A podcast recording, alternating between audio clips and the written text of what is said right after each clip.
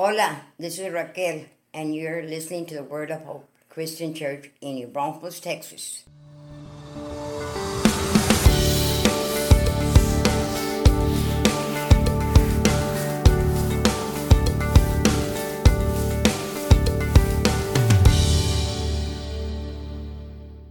Hi, everyone. I'm Pastor Tim with Word of Hope Christian Church in New Braunfels, Texas. It's Sunday, December 3rd, and it's time for the Word of God. I also want to welcome you to part two of our Advent sermon series, God with Us. I have much to share with you today, but before I get there, let's pray.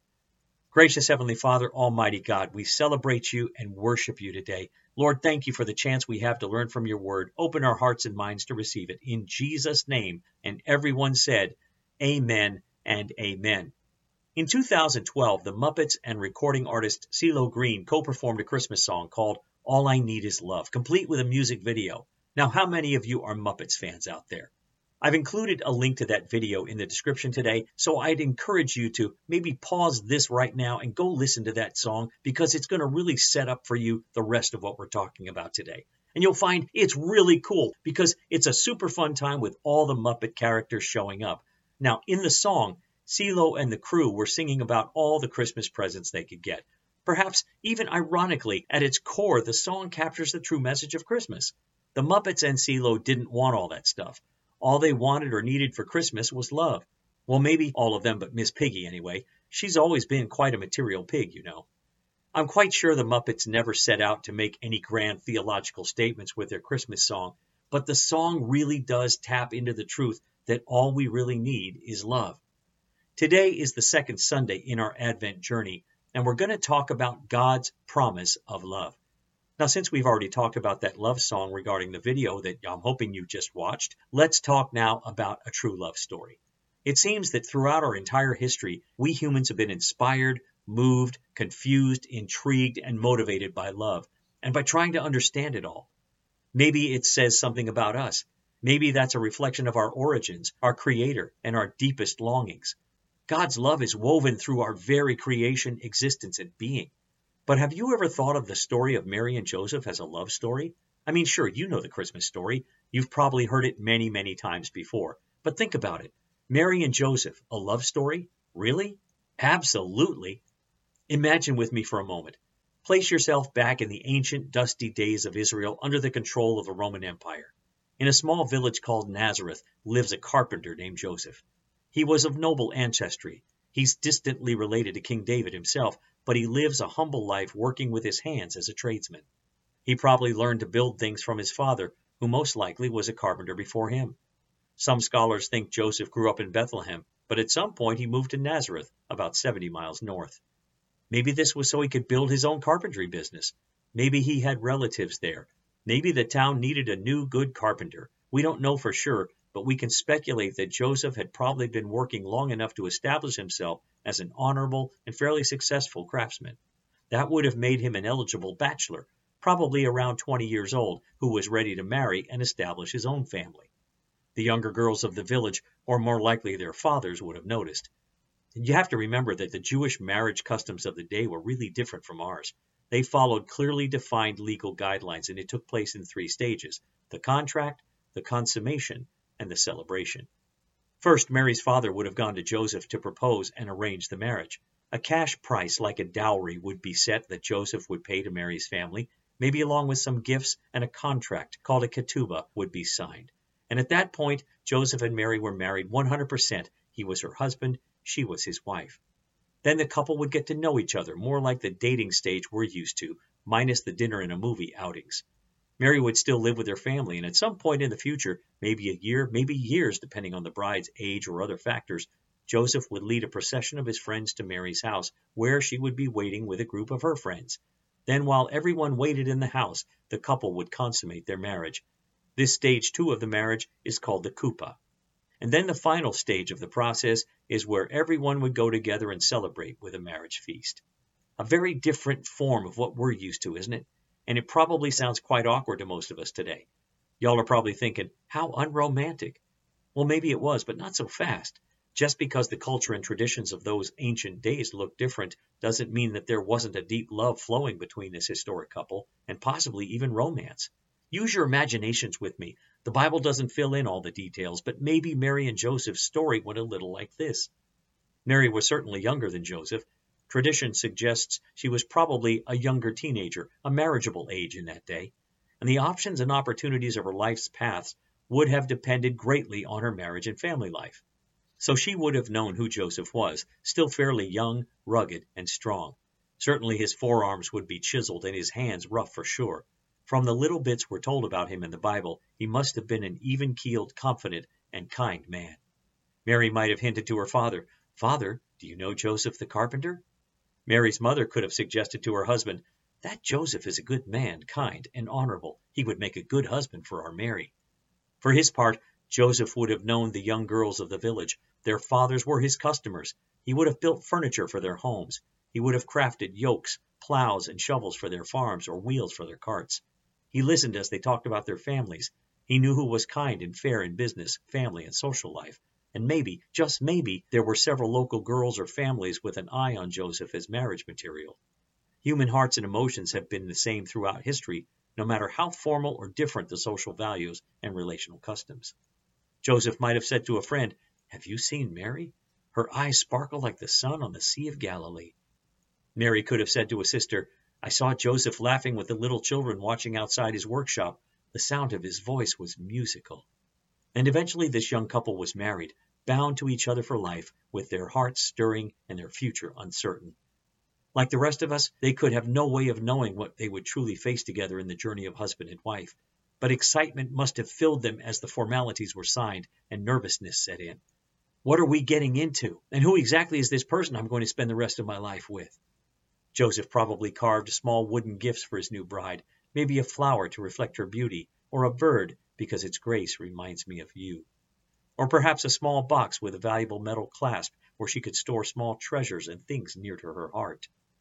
Mary might have liked to watch Joseph work, shaping and creating in his workshop, where they could talk and laugh and share moments together.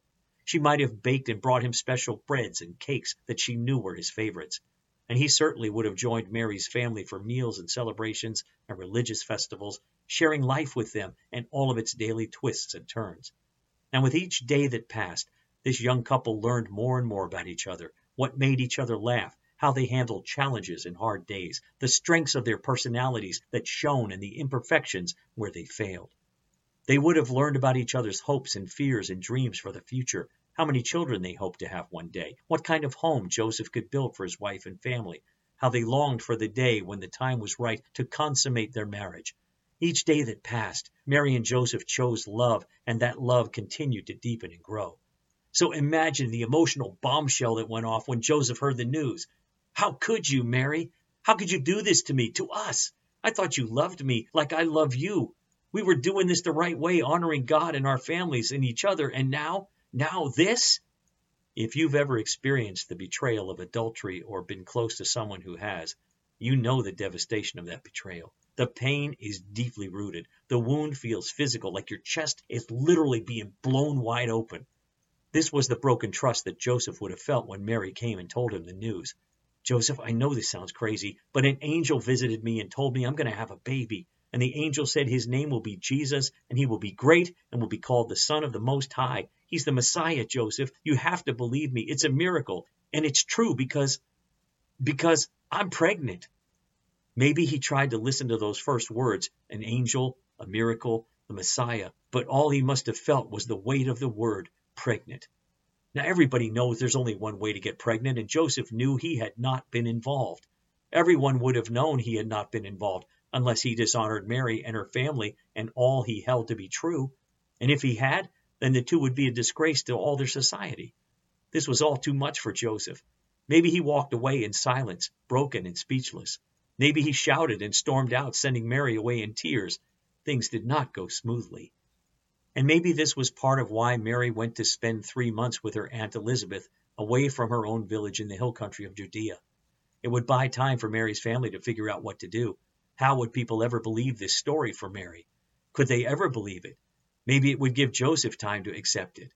So the lovers parted, the pain and anger and distrust swirling in and around them, and young Mary was clinging desperately to the encouraging words of an angel and knowledge deep in her soul for whatever reason No matter how incredulous it sounded, how miraculous it was, God's very Son had sprung to life within her.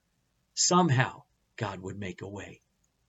Isn't that just the kind of crisis that threatens to destroy any good love story? Now, the exact circumstances are different from what you or I will ever face, but the feelings and emotions and relational challenges are no different at their core. Mary and Joseph's is a true human love story, but it's also a supernatural love story that involves you and me and every human who's ever walked or will walk this earth. Let's dig deeper into this point and look at how it affects you and me, and how we can experience this supernatural love of God with us through the Advent season and beyond. The apostle John said it best and simply, God is love. He wrote in 1 John 4:16, "We know how much God loves us, and we've put our trust in his love. God is love, and all who live in love live in God, and God lives in them." This is the nature of our God, love in its purest form. Love was there at the center of God's creative forces that made the universe and formed people in his image to be in relationship with him. Love was even there when the world fell into sin and rebellion, and despite the catastrophic consequences of humanity's fall, love was there in shepherding Adam and Eve and their family into this altered world. Even then, love was making a way to restore all that had been lost. Love forged a covenant with Abraham, Isaac, and Jacob. Love continually led the Israelites through relocation and resettlement, through triumph and imprisonment and exile. As we trace throughout the Old Testament, love guided and corrected and exhorted and showed mercy to the ever disobedient and easily distracted Israelites. In Mary and Joseph's story, love was taking the form of humanity in the Messiah Jesus. Love is God with us, and love would be with Mary and Joseph to care for them and provide everything they need. The test of a good love story is this Is love enough? Is this love strong enough, or deep enough, or true enough to handle X, Y, or Z, from the trivial and annoying to the catastrophic and potentially crushing? Yes, my friends, love is enough. God is enough, and his love is faithful. Mary's journey to her cousin Elizabeth's house couldn't have been easy. The walk would have been long and hot. The road must have been lonely, and the miles must have echoed in her brain, and with the recent conversations, the pain and hurt in Joseph's eyes and words, the disbelief and confusion from her family, and always the hope and promise delivered by the angel. She knew the truth, but how would everyone else see it? What was going to happen to her? But as soon as Mary arrived, she was greeted with love. Luke chapter 1 verses 42 to 45 say, Elizabeth gave a glad cry and exclaimed to Mary, God has blessed you above all women, and your child is blessed. Why am I so honored that the mother of my Lord should visit me? When I heard your greeting, the baby in my womb jumped for joy. You are blessed because you believed that the Lord would do what he said. Can you imagine the relief? Immediately, Elizabeth, who was carrying her own miracle child, knew and confirmed to Mary that love was here, that God was here, and that everything was going to be all right. Mary's response was overwhelming. She said, maybe even sang in verses 46 to 48, Oh, how my soul praises the Lord, how my spirit rejoices in God my Savior, for he took notice of his lowly servant girl, and from now on all generations will call me blessed. In the midst of Mary's human crisis, God provided just the love she needed through another person who understood and supported her. That's often the way God's love works. As we walk in his love, he knows just what we need, and He brings us support from other people around us. On the flip side, He often uses us to provide that love and support for others. In Joseph's case, his needs were a little different. Back in Nazareth, in his pain and confusion, Joseph decided he was going to divorce Mary. The pain was just too much. He couldn't believe this was happening, and while legally he could have taken Mary to the courts and had her tried and potentially stoned to death, he still loved her. He couldn't do that. But he couldn't handle this breach of trust, and the law allowed him to divorce her quietly and to try not to make a public disgrace of her. And that's when, in this supernatural love story, God gave Joseph some supernatural love. So Joseph also got a visit from an angel with this message in Matthew 1, verses 20 and 21. Joseph, son of David, the angel said, Do not be afraid to take Mary as your wife, for the child within her was conceived by the Holy Spirit and she will have a son, and you are to name him Jesus, for he will save his people from their sins. And notice how God knew exactly what was at the heart of Joseph's hurt. It was fear.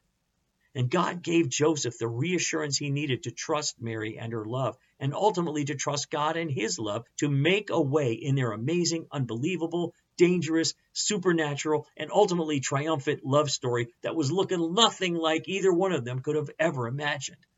Joseph chose love and trust, even though the law told him he could do otherwise. It's a beautiful reflection of God's own choice to love and foster relationship with us. Even though our sin means death and separation from the holy, perfect God, in his nature of pure love, he chose us, even at the terrible price of his son's life. John 3:16 tells us that it was because of love that God sent Jesus to earth to give his life for us. The love of God with us is God's perfect love in human form that we celebrate. And this is the love that knows exactly what we need, no matter what we're facing in this season, whether it's support from or restoration to another person or an encounter with God of the miraculous that you need.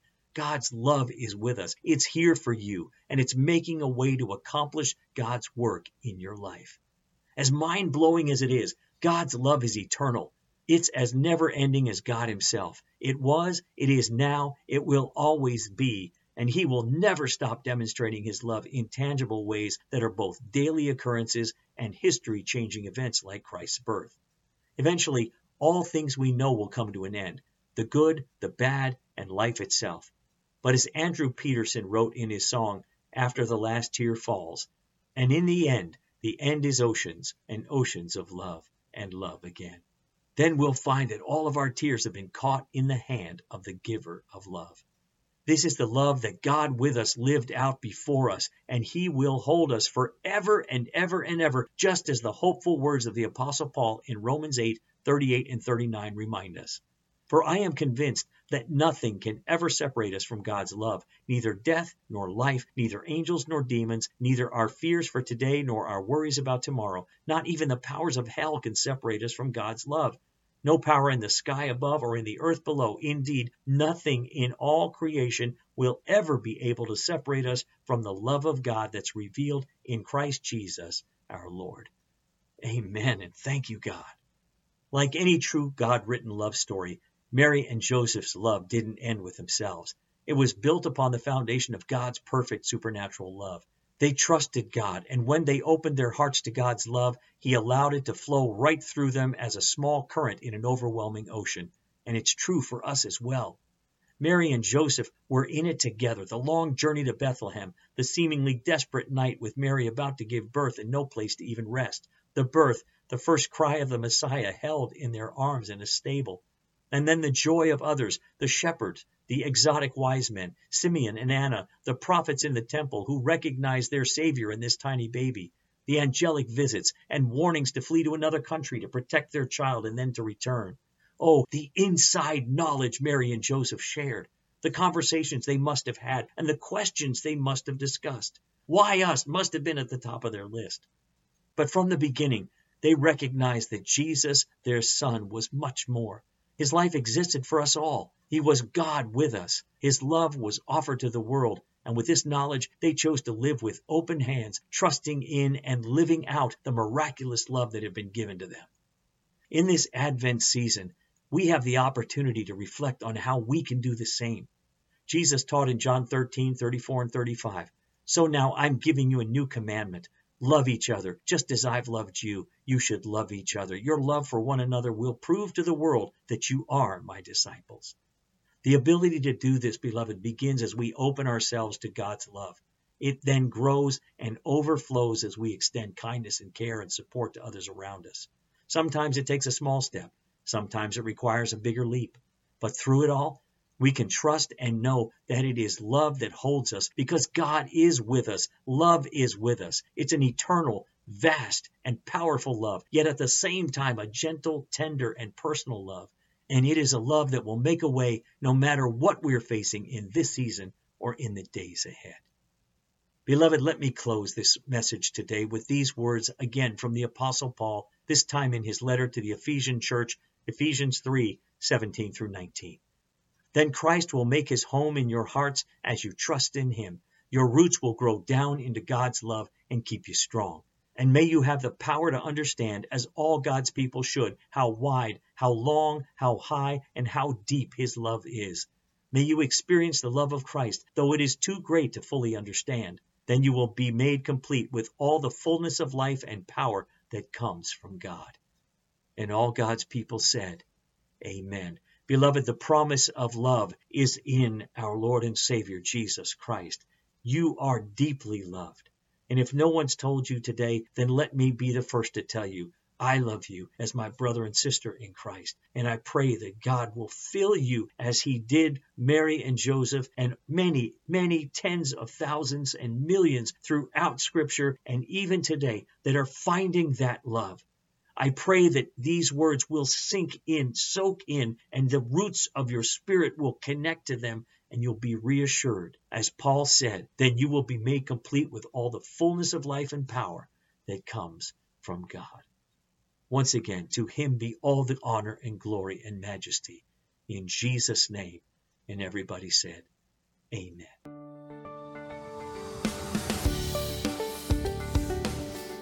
Thanks for listening. Join us again next time for another encouraging message from God's Word.